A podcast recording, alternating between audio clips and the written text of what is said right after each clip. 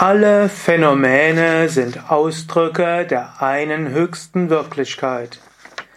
Kommentar zum Vers 434 vom Vivekachudamani.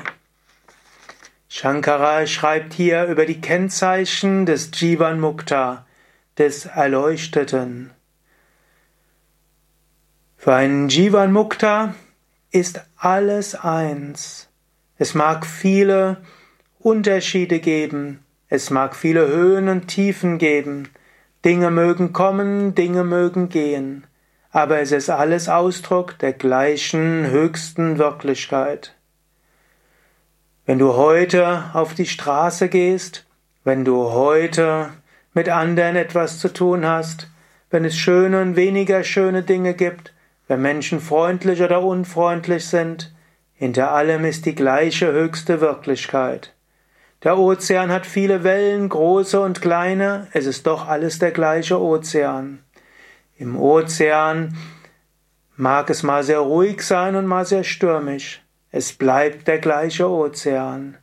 So mag das Leben Höhen und Tiefen haben, es ist doch das gleiche Leben. Den Worten von Shankara, die Kennzeichen des absoluten Befreiten, des Jivan Mukta. Jivan Muktasya Lakshanam. Kennzeichen des Jivan Mukta ist das folgende. 434. Guna dosha vishishtesmin svabhavena vilakshane sarvatra samadharshitvam Jivan Muktasya Lakshanam. Lasse die folgenden Worte auf dich wirken und vielleicht meditiere darüber.